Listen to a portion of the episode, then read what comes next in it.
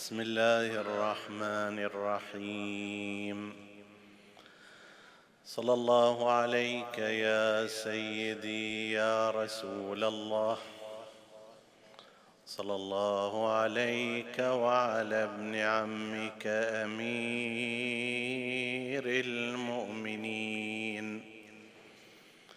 وعلى أهل بيتك الطاهرين. صلى الله عليك يا سيدي يا أبا عبد الله الحسين. ما خاب من تمسك بكم وأمن من لجأ إليكم. يا ليتنا كنا معكم فنفوز فوزا عظيما. لله مطروح حوت منه الثرى نفس العلا والسؤدد المعقودا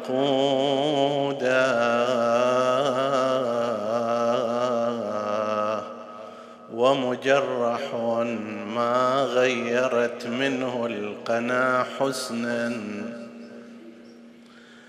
ولا أخلقن منه جديدا.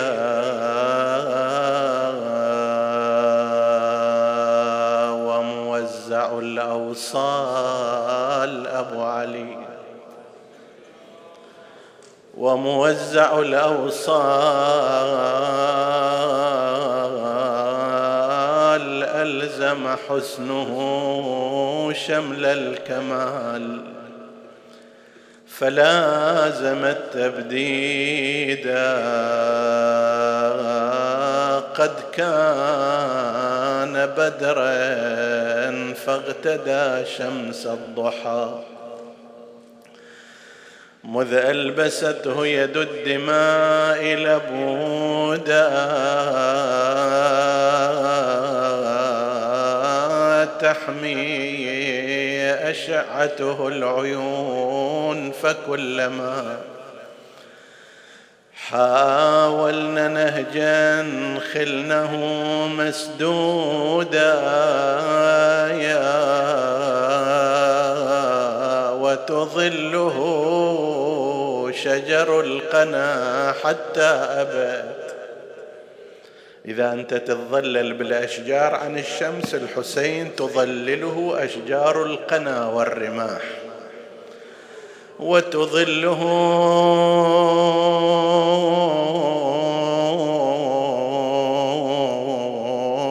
شجر القنا حتى أبد رسال هاجرة إليه بريدا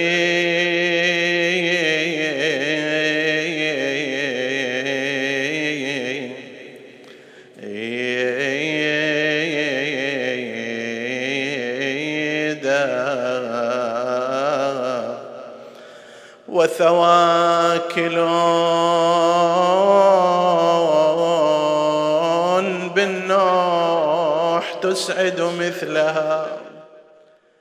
أرأيت ذا ثكل يكون سعيدا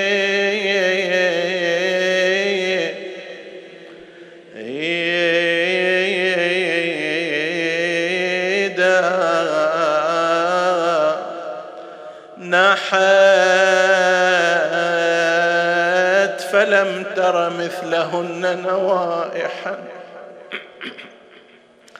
نحيت فلم تر مثلهن نوائحا إذ ليث مثل فقيدهن فقيدا يا عبراتها. تسقي الثرى لو لم تكن زفراتها تدع الرياض هم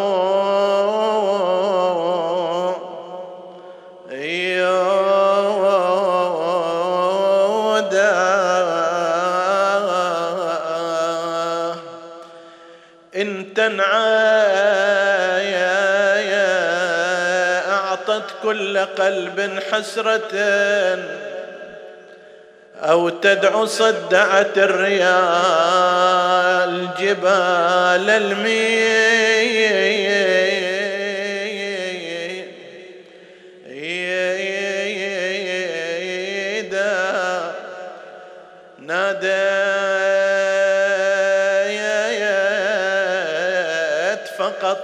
فقطعت القلوب بشجوها لكن ما انتظم البيان فريد.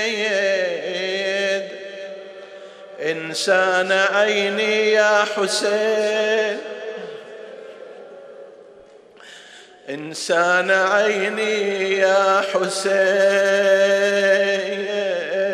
أخي إنسان عيني يا حسين أخي يا أملي وعقد جماني المنضود. ما لي دعوتك لا تجيب ولم تكن عودتني من قبل ذاك صدود. لكنما الأمر لله لا حول ولا قوة إلا بالله العلي العظيم. إنا لله وإنا إليه راجعون وسيعلم الذين ظلموا أي منقلب ينقلبون والعاقبة للمتقين. عطروا مجالسكم بذكر محمد وآل محمد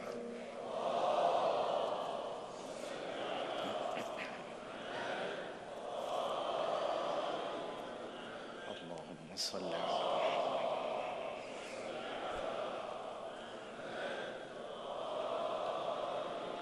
اللهم صل على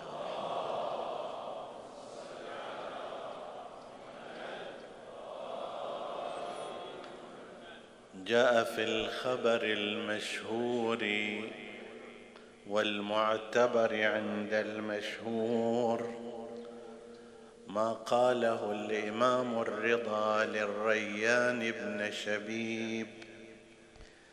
قال إن المحرم شهر كان أهل الجاهلية يعظمونه. فيما مضى يحرمون فيه الظلم والقتال.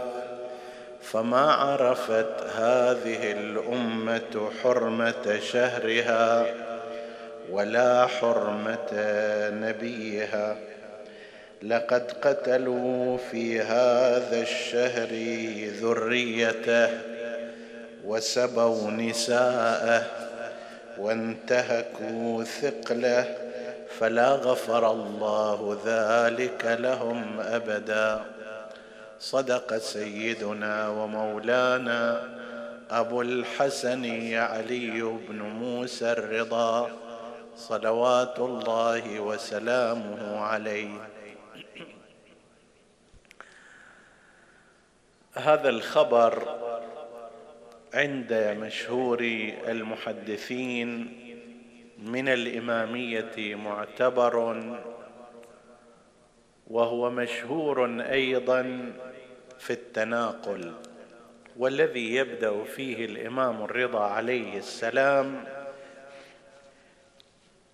بقوله للريان بن شبيب وهو أحد أصحابه يا ابن شبيب أصائم أنت في هذا اليوم؟ ثم بدأ يفصل له ما ينبغي أن يكون حال الإنسان المؤمن الموالي في أيام محرم الحرام. من خلاله سننطلق في الحديث حول هذا الشهر وهو المحرم وما هي حرمته وكيف كانت برامج المعصومين عليهم السلام بعد مقتل الحسين هذا الشهر المعظم حتى نقتدي بما يمكننا الاقتداء به من برامجهم. المحرم وهذا اسمه معرف بأل كبعض الشهور أصل وضعها غير معرفة مثل رجب. لا تقول الرجب أو الصفر ولكن محرم في أصل وضعه اللغوي معرف بال. المحرم شهر المحرم. ولكن درج عند الناس بدون هذه ال التعريف الإمام الرضا عليه السلام يقول إن المحرم شهر كان أهل الجاهلية يعظمونه. فيأتي بال التعريف له كما هي القاعدة عند أهل اللغة العربية في هذا اللفظ. المحرم الآن عند المسلمين هو أول شهور السنة الهجرية. وأصل كونه كذلك كان في زمان متأخر فإنه من السابق كان في زمان نبي الله إبراهيم على نبينا وعليه أفضل الصلاة والسلام. كان هناك أربعة أشهر يحرم فيها القتال والاعتداء. طبعا الاعتداء بشكل عام حرام ولكن القتال في هذه الأشهر على أي حال هو محرم حتى لو كان إنسان يطلب حقا لا يجوز له أن يقاتل في هذا الشهر. وهذا من السنن الإبراهيمية التي بقيت عند المسلمين وأمضاها الشرع المقدس. عندنا نحن في الإسلام بل حتى في اليهودية أيضا والمسيحية يقولون هناك بعض السنن سنها نبي الله إبراهيم وجاء الأنبياء من بعده فأمضوها. الحج عندنا كثير منه هو مما كان في زمان نبي الله إبراهيم وجاء الإسلام فأمضى ذلك. بل حتى في التنظيم الاجتماعي. مما سنه عبد المطلب جد النبي محمد.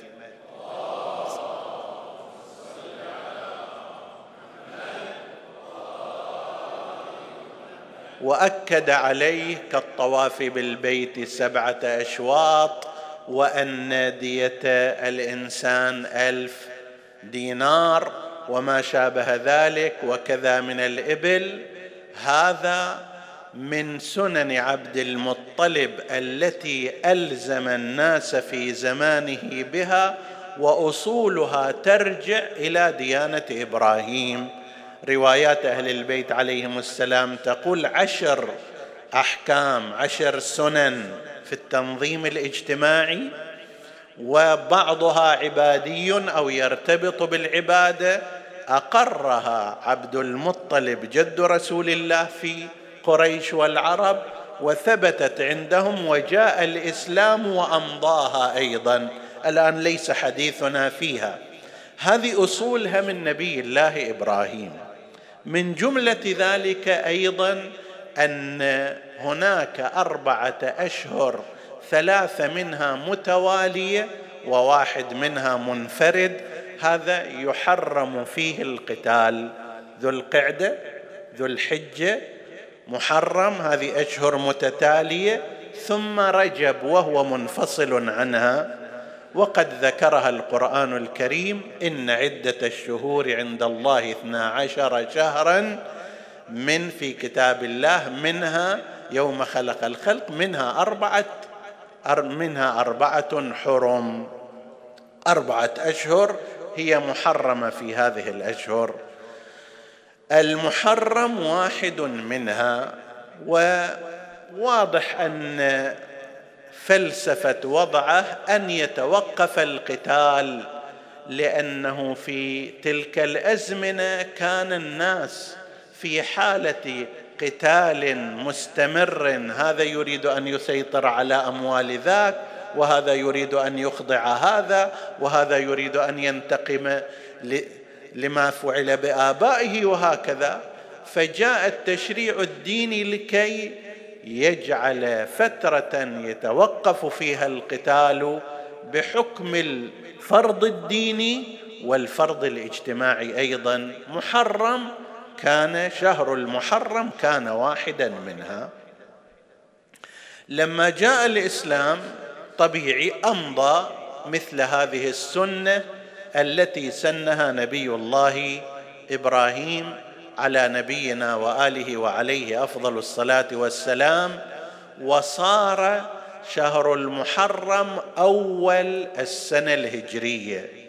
هناك خلط أريد اوضحه قسم من الكتاب يقولون إن مثلا التاريخ الهجري واعتماد هجرة النبي بداية التاريخ الإسلامي كان من فعل الخليفة الثاني. وهذا غير صحيح على ما هو التحقيق. التحقيق أن هناك شيئين. أصل استخدام الناس هجرة النبي كتأريخ بالسنوات اللي نسميه الآن التاريخ الهجري 1445 اللي إحنا فيها. هذا التأريخ بالسنة. سنة تدور وأخرى تتلوها وهكذا. هاي البداية مالتها كانت بهجرة رسول الله صلى الله عليه وآله والنبي كان يستخدم ذلك كما ثبت بكتابته عدد من الكتب زمان حياته بل حتى في زمان الخليفة الأول وشطرا من خلافة الخليفة الثاني. أصل التاريخ الهجري واعتماد هجرة النبي مبدا للتاريخ بين المسلمين. هذا كان موجود من زمان رسول الله صلى الله عليه وآله.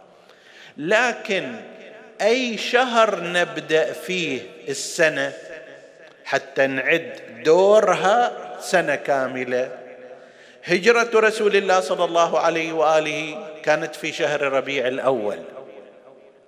لما وصل إلى المدينة كان في شهر ربيع الأول. فيما بعد في زمان الخليفة الثاني لبعض الجهات صار اعتماد أن محرم يكون رأس السنة.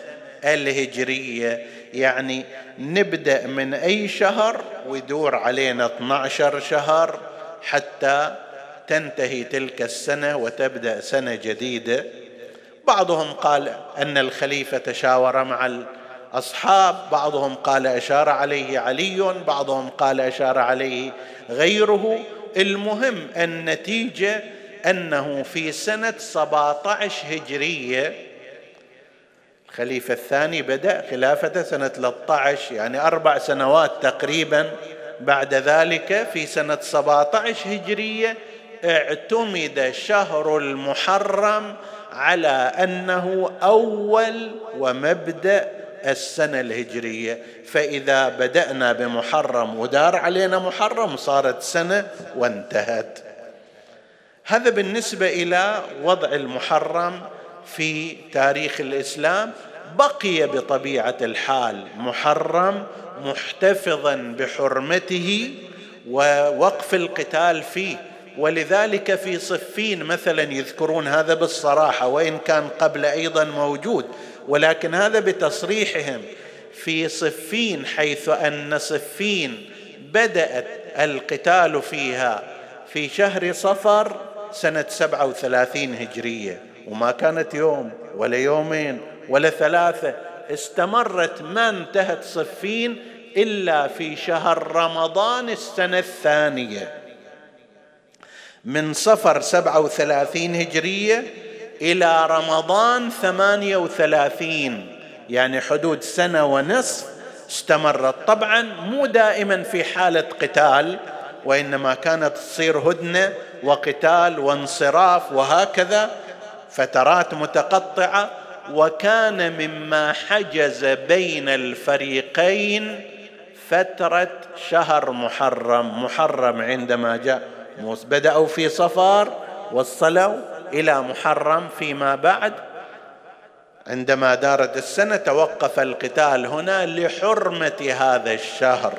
طيب ربما في بعض الحالات يتوقف القتال لأسباب أخرى ولكن فيما مر شهر مح... شهر المحرم توقف القتال على أثر ذلك. فاحتفظ شهر المحرم بحرمته عند المسلمين لا سيما وقد ذكره القرآن الكريم ذكر الأشهر الحرم الأربعة ومنها كما هو معروف شهر محرم.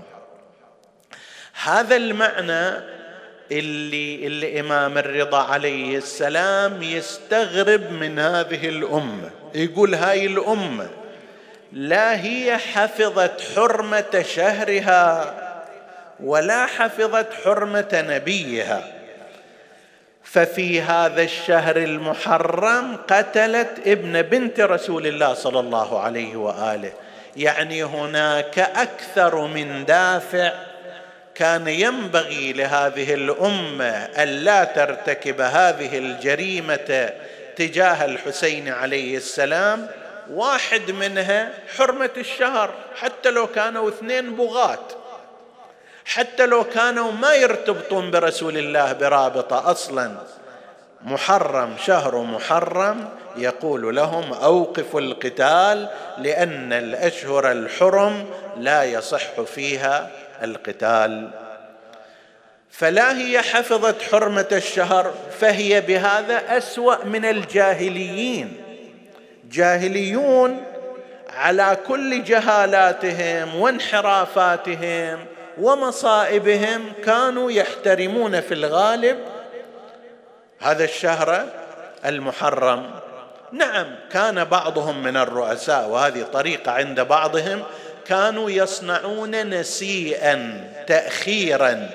قررنا هذه السنة يقول لك أن شهر محرم مو هذا بعد شهرين. حتى نواصل نكمل شغلنا ونقضي على هذا الخصم مالنا ونستمر في القتال. طيب.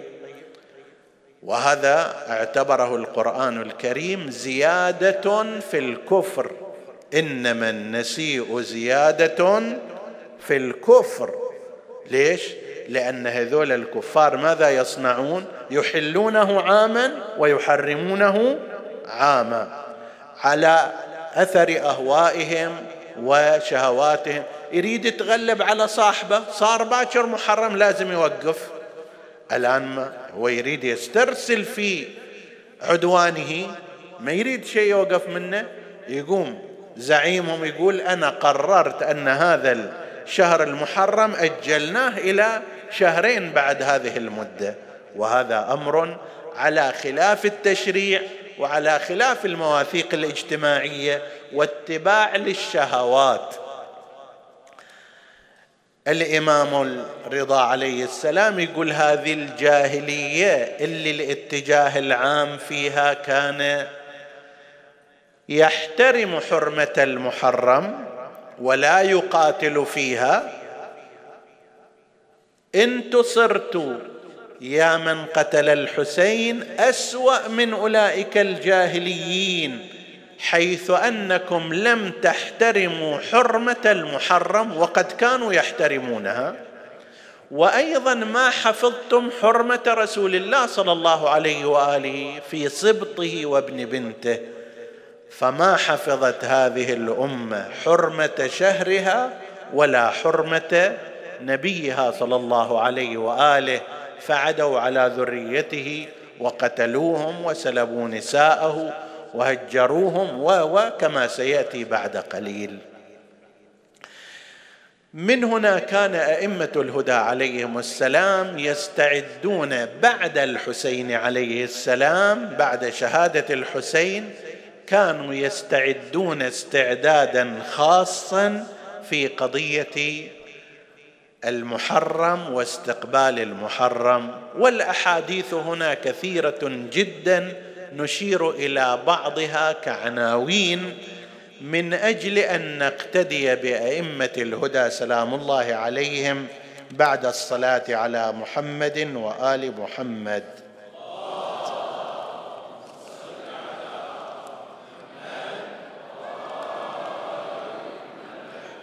سنلاحظ أن أكثر الروايات واردة عن الإمامين الصادق والرضا عليهما السلام. وهذا واضح. الإمام الصادق سلام الله عليه صار اولا فترة إمامته كانت فترة طويلة جدا قريب أربعة وثلاثين سنة وعاصر فترات مختلفة. فاستفاد من طول فترة إمامته في تبليغ الأحاديث والروايات وعلوم آبائه. والإمام الرضا عليه السلام أيضا كانت فترة إمامته طويلة من جهة وكان وضعه العام وضعا مريحا. لم يكن لم يكن مثلا مثل أبيه الكاظم. سجين مثلا في فترات غير قليلة. لم يكن في مثل جده الباقر اللي شهد جماعة من بني أمية من حكامهم كانوا عتاة وطغاة وأشداء. فهذان الإمامان عليهما السلام استفادا من هذه الفرص في بيان هذه الأمور ومن جملتها ما كانوا يصنعونه في استقبال شهر محرم. أول عنوان أن الأئمة عليهم السلام كانوا إذا جاء شهر محرم جلسوا فيه جلسة الكئيب الحزين بل إن بعضهم لم يرى ضاحكا في شهر محرم. مو وقت الماتم. مو وقت العزاء والموكب. لا طول الشهر لا يرى ضاحكا وإنما يكون في تلك الأيام في صورة من الكآبة والحزن يلاحظها من يدخل عليه. الإمام الكاظم الإمام الكاظم كان هكذا كما يروي عنه الإمام الرضا عليه السلام يقول كان أبي. الرضا يتحدث عن أبيه الكاظم. كان أبي إذا دخل شهر محرم. لا يرى ضاحكا. أصلا ما ينشاف ضاحك. وكانت الكآبة تغلب عليه. فإذا صار يوم العاشر فذلك يوم حزنه وبكائه. حسب التعبير يعلن حالة البكاء. والحزن مو فقط الكآبة تغلب عليه هذا في الأيام الأولى من محرم أما يوم عاشر فشيء آخر. وهكذا نفس الإمام الرضا صلوات الله وسلامه عليه كما ورد في الرواية اللي ينشد فيها دعبل الخزاعي قصيدته مدارس آيات. قل دخلت على أبي الحسن الرضا فوجدته فرأيته جالسا جلسة الكئيب الحزين. هذا يعلمنا أيها الإخوة أنه ليصير أيام محرم الإنسان يضحك بقهقهة عالية وما أدري بما لا يتناسب مع أجواء هذا الموسم. يلاحظ أن أئمة الهدى عليهم السلام كانوا يجلسون جلسة الكئيب فقال لي دعبل يقول عن الإمام الرضا قال لي إن هذه الأيام أيام حزن وبكاء علينا أهل البيت وأيام سرور عند أعدائنا. من بني أمية أنت تقدر تنتمي إلى أحد الفريقين. تصير عندك ما أدري أفراح وما أدري كذا سرور. فأنت تنتمي إلى من يسرون بهذا اليوم. وإذا كنت لا في الطرف الآخر تغلب عليك الكابه والحزن تستشعر المصيبة. فأنت في صف أهل البيت عليهم السلام. هذا واحد من الأمور أنهم كانوا يستقبلون شهر محرم بالكآبة والحزن. كذلك ورد أنه كانوا يستقبلون اليوم الأول من شهر محرم بالصوم. ولعل الصوم هنا بما يذكر فيه بالعطش والجوع ومقتضى المناسبة أن الإنسان يتذكر عطش الحسين عليه السلام.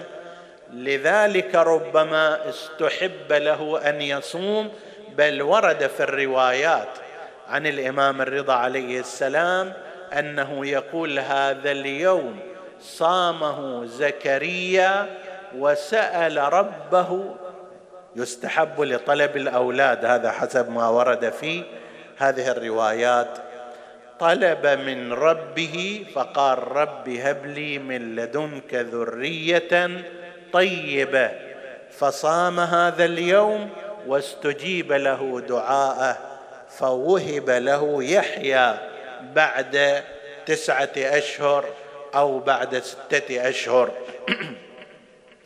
فهذا من الأيام التي يستحب فيها الصوم وأن يستقبل أول يوم من أيام الشهر المحرم بالصوم ويرجى فيه الاستجابة في من يطلب الأولاد. نسأل الله أن يرزق كل من يطلب الأولاد ذرية صالحة إنه على كل شيء قدير.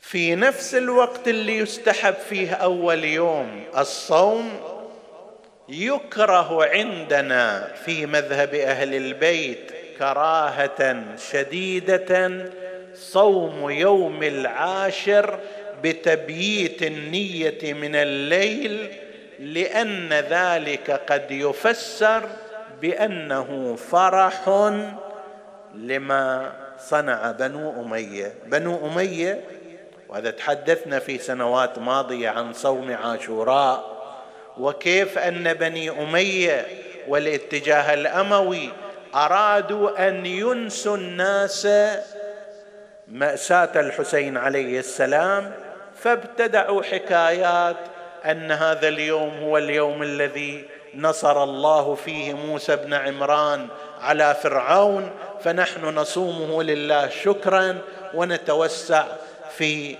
العطاء مثل عيد يعني. هذا اللي يشير إليه تشير إليه الزيارة. اللهم إن هذا يوم شنو؟ تبركت به بنو أمية وابن آكلة الأكباد. فجعلوا الصوم بعنوان أنه عيد شكرا لله لأن فرعون قد انهزم على يد موسى بن عمران. عجيب. من متى تدورون على بني إسرائيل وتفرحون لفرحهم؟ وإلى جانبكم ابن بنت رسول الله صلى الله عليه وآله يقتل في ذلك اليوم ويوم حزن لآل محمد لذكرهم الشرف والصلوات.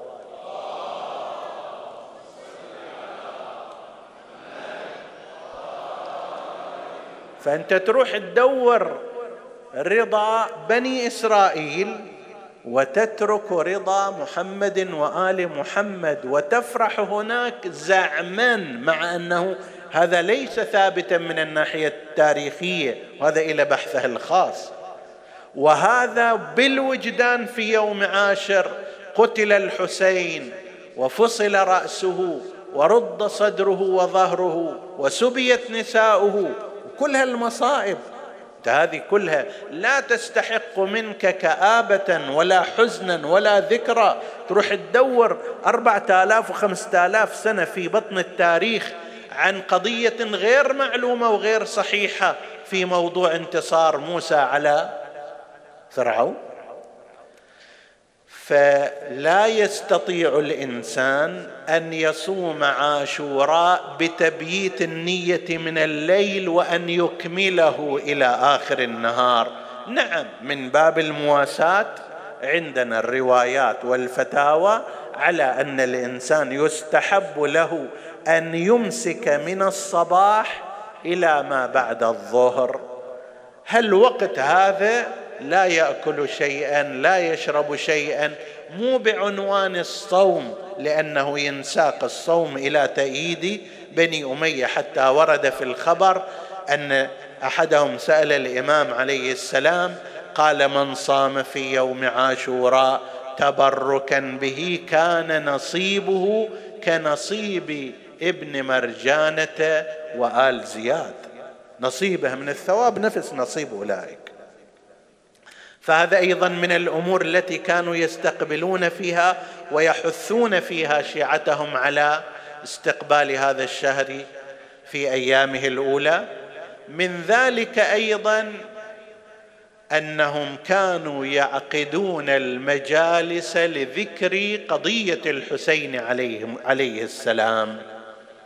الحمد لله شيعة أهل البيت في كل مناطق الدنيا يقتدون بأئمتهم في هذا الجانب فيعقدون المجالس الكبيرة في كل بلدة وقرية وتجمع في داخل البلاد الإسلامية في خارج البلاد الإسلامية.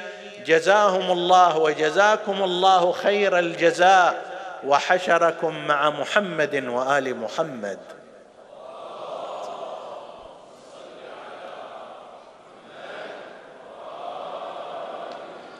شوفوا مثلا نفس هذا الحديث الذي ذكرناه عن الإمام الرضا. هذا حديث طويل فيه إشارات إلى الحادثة حتى تبقى مسجلة ومدونة. ماذا يقول الإمام عليه السلام؟ يقول يا ابن شبيب لقد حدثني أبي يعني الكاظم عن أبيه الصادق. عن أبيه الباقر أنه لما قتل الحسين أمطرت السماء دما وترابا أحمرا. هذا أمر إحنا ما شهدناه ولكن لما رواه إمام عن إمام عن إمام شاهد عيان وهو الإمام الباقر عليه السلام كان في كربلاء وكان صغير السن وهو إمام معصوم والرواية تنتهي إليه أنه لما قتل الحسين هكذا حدث. يا ابن شبيب يقول إن كنت باكيا لشيء فابكي للحسين. ليش سيدي قال فإنه ذبح كما يذبح الكبش؟ ذبح غير قتل. ذبح غير قتل. القتل من الممكن أن يرمى بسهم ويموت. من الممكن أن يضرب بسيف وينزف حتى يموت. الذبح مو هكذا خصوصا تشبيه كما ذبح الكبش. يعني يجيبوا هذا الواحد وهو حي ويبدأون يحزون نحره حتى حتى يذبح الإمام عليه السلام يريد يأكد على هذا المعنى ولذلك يقول ذبح كما يذبح الكبش وقتل معه سبعة عشر. هناك قتل العباس قتل حبيب بن مظاهر قتل علي الأكبر قتل لكن الذي ذبح هو الإمام الحسين عليه السلام. فالأئمة عليهم السلام كانوا في هذه الأيام يجلسون ويستوصفون ويصفون الواقعه ويتحدثون فيها. يتكلم أنه سبيت نساؤه هتكت حرمته أحرقت خيامه حتى لا يجي مؤرخون فيما بعد في آخر الزمان ويقال لا هذا كله من كلام الشيعة ومبالغات وما أدري كذا. لا هؤلاء أئمة عندنا أئمة على الأقل عندكم رواة صادقون. الإمام الرضا عليه السلام قد لا يقبل إمامته بالمعنى الذي يعرفه الشيعة سائر المسلمين ولكن يقبلونه عالما يقبلونه راويا صادقا وقد روى كل هذه الأمور. فالأئمة عليهم السلام كانوا يستقبلون هذا الشهر بالذات الأيام العشرة الأولى بمجالس يصفون فيها ما جرى في كربلاء على الحسين وعلى أهل بيته وكانوا يستنشدون يستنشدون الشعراء. شاعر ليمر هذا الموسم عليك وأنت ما عندك قصيدة في الحسين عليه السلام. راثي ليمر هذا الموسم وأنت لم ترثي الحسين. رادود كذلك. كان بعض علمائنا الكبار مراجع التقليد مع أنهم ليسوا خطباء بالمعنى المتعارف. لكن مع ذلك كانوا على الأقل في يوم عاشوراء إما يقرؤون كل المقتل أو جزء من المقتل. ليش؟ حتى يحشر في ضمن من رثى الحسين وذكر الحسين سلام الله عليه. الأئمة يشجعون على هذا الأمر. يدخل جماعة كما ينقل ذلك بعض الرواة يقول دخلنا على أبي عبد الله في المدينة. يظهر من أجواء الرواية بعد الحج. يقول إحنا جماعة من الكوفيين دخلنا على أبي عبد الله في المدينة. عادة كان هكذا يصير. الناس يذهبون إلى الحج ثم بعد الحج يذهبون إلى زيارة رسول الله في المدينة. هذه تطول هالفترة إلى أن أحيانا يصير قد دخل شهر محرم. إلى أن يطلعوا مثلا من مكة يوم 14 أو 15 أو بعدها يوصلون هناك يقيمون أياما يدخل عليهم شهر محرم. فيقول دخلنا على الإمام الصادق عليه السلام فسأل جعفر بن عفان وكان شاعرا وهو شاعر مجيد في الرثاء. قال له الإمام الصادق عليه السلام بلغني أنك تقول الشعر في الحسين وتجيد. فقال بلى سيدي يعني أنا أنظم شعرا في الحسين. قال فأنشدني. قلت أجواء أجواء الزمان تفيد أنه أيام محرم فبدأ ينشده والإمام يبكي سلام الله عليه. إلى أن خلص من قصيدته قال زدني. فأنشده قصيدة أخرى فقام الإمام عليه السلام وأماط سترا بينه وبين حرمه ودعاهم لكي ودعاهن لكي يستمعوا إليه.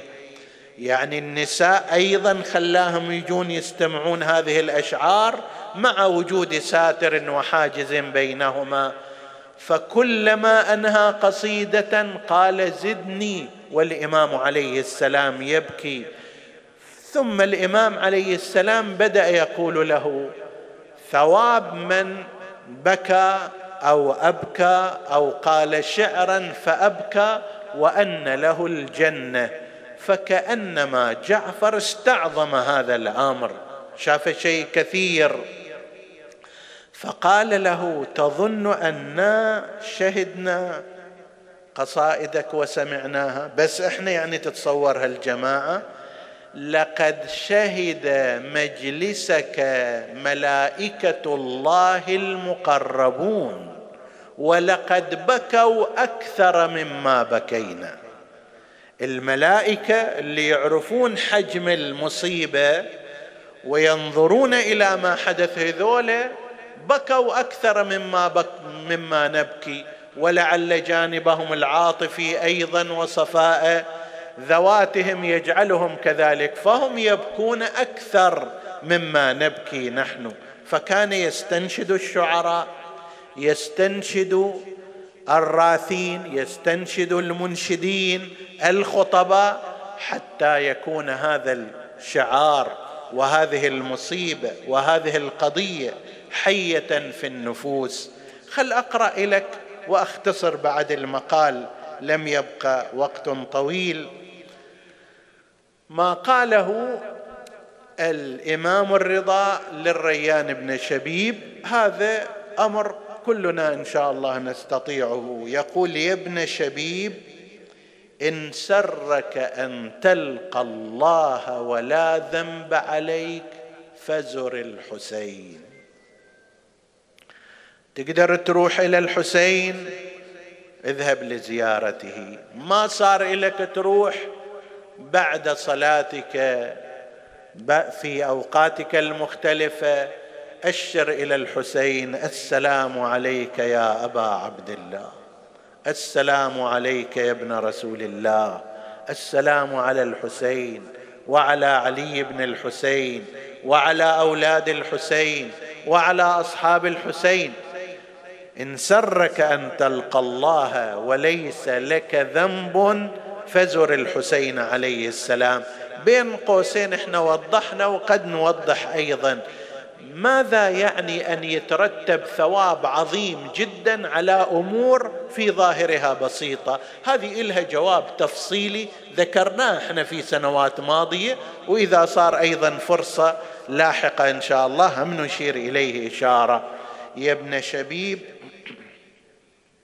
إن سرك أن تسكن الغرف المبنية مع النبي فلعن قتلة الحسين. مع النبي تريد في درجاته العاليات ليكن لك براءة ولعن لمن قتل الحسين عليه السلام. لأنه بقتل الحسين في الواقع قتل رسول الله صلى الله عليه وآله. بقتله للحسين قتل الدين قتل الإسلام. فأنت تظهر براءتك منه أنت تلعنه على فعله. حتى أيضا غيره لا يفكر أن يرتكب جريمة. في حق الرسالة وأبنائها لأنه ستلاحقه لعنة التاريخ دائما. إن سرك أن تسكن الغرف المبنية مع الحسين فلعن قتلة الحسين. إن سرك أن تكون معنا في الدرجات العلى إن سرك أن يكون لك من الثواب ما لمن استشهد مع الحسين عليه السلام. كل واحد منا يتمنى ذلك. فقل متى ذكرته؟ متى ذكرت الحسين؟ يا ليتني كنت.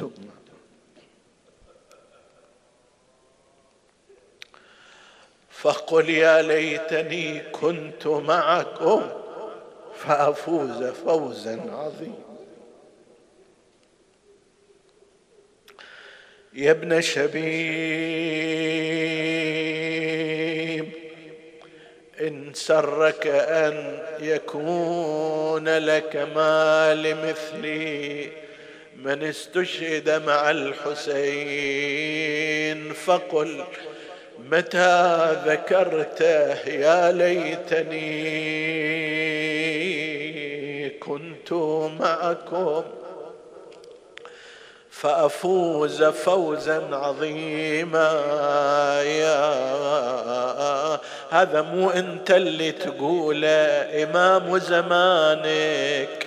الإمام المهدي يتمنى أن يكون مع الحسين. ويتأسف ليش أنا ما صرت معك أبا عبد الله؟ فلئن أخرتني عنك الدهور زيارة الناحية تقرؤونها فلئن أخرتني عنك الدهور وعاقني عن نصرك المقدور. ولم أكن لمن حاربك محاربا ولمن نصب لك العداوة مناصبا. يعني الدهور أخرتني قدر الله أخرني عن ذلك الزمان. إذا ماذا أصنع؟ نصنع ما يقوله الإمام فلأندبن صباحا. ومساء ولأبكين عليك بدل الدموع دما. يستاهل أبو علي ولا ابكين عليك بدل الدموع دما. حزنا عليك وتلهفا على ما أصابك. ثم يبدأ الإمام في هذه الزيارة بوصف ما جرى على الحسين. يعني هو بناء على كون الزيارة له هو يصير خطيبنا هو يصير المنشد هو يصير الملة. يقول وهويت إلى الأرض صريعا يا يا تطأك الخيول بحوافرها وتعلوك الطغايات ببواترها قد رشح للموت جبينك واختلفت بالانقباض شمالك ويمينك وحسين. تدير طرفا خفيا إلى أهلك وبنيك وقد شغلت بنفسك عن رحلك وأهاليك. وأسرع جوادك إلى الخيام محمحما داعيا وبالظليمة مناديا. حتى الحيوانات بكت على مصاب الحسين. يقول إمامنا الباقر كان الفرس يصهل ويقول الظليمة الظليمة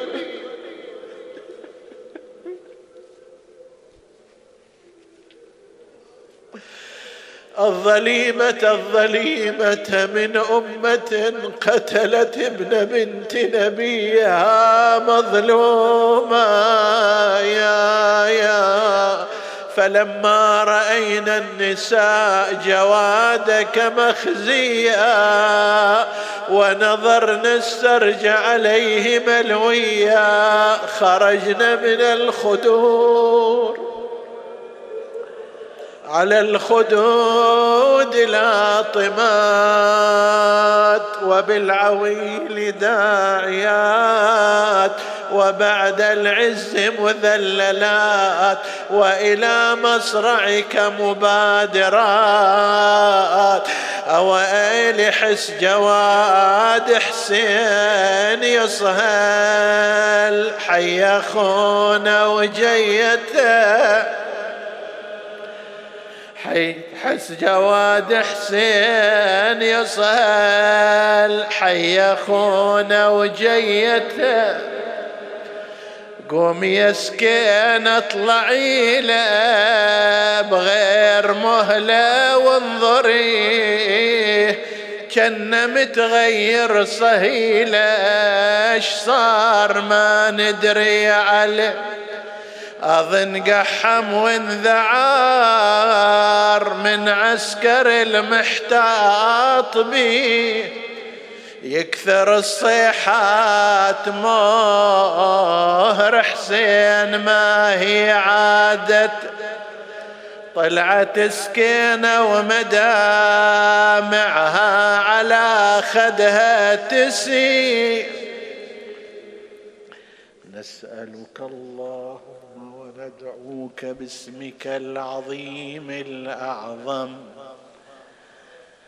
الأعز الأجل الأكرم. يا الله اغفر لنا ذنوبنا.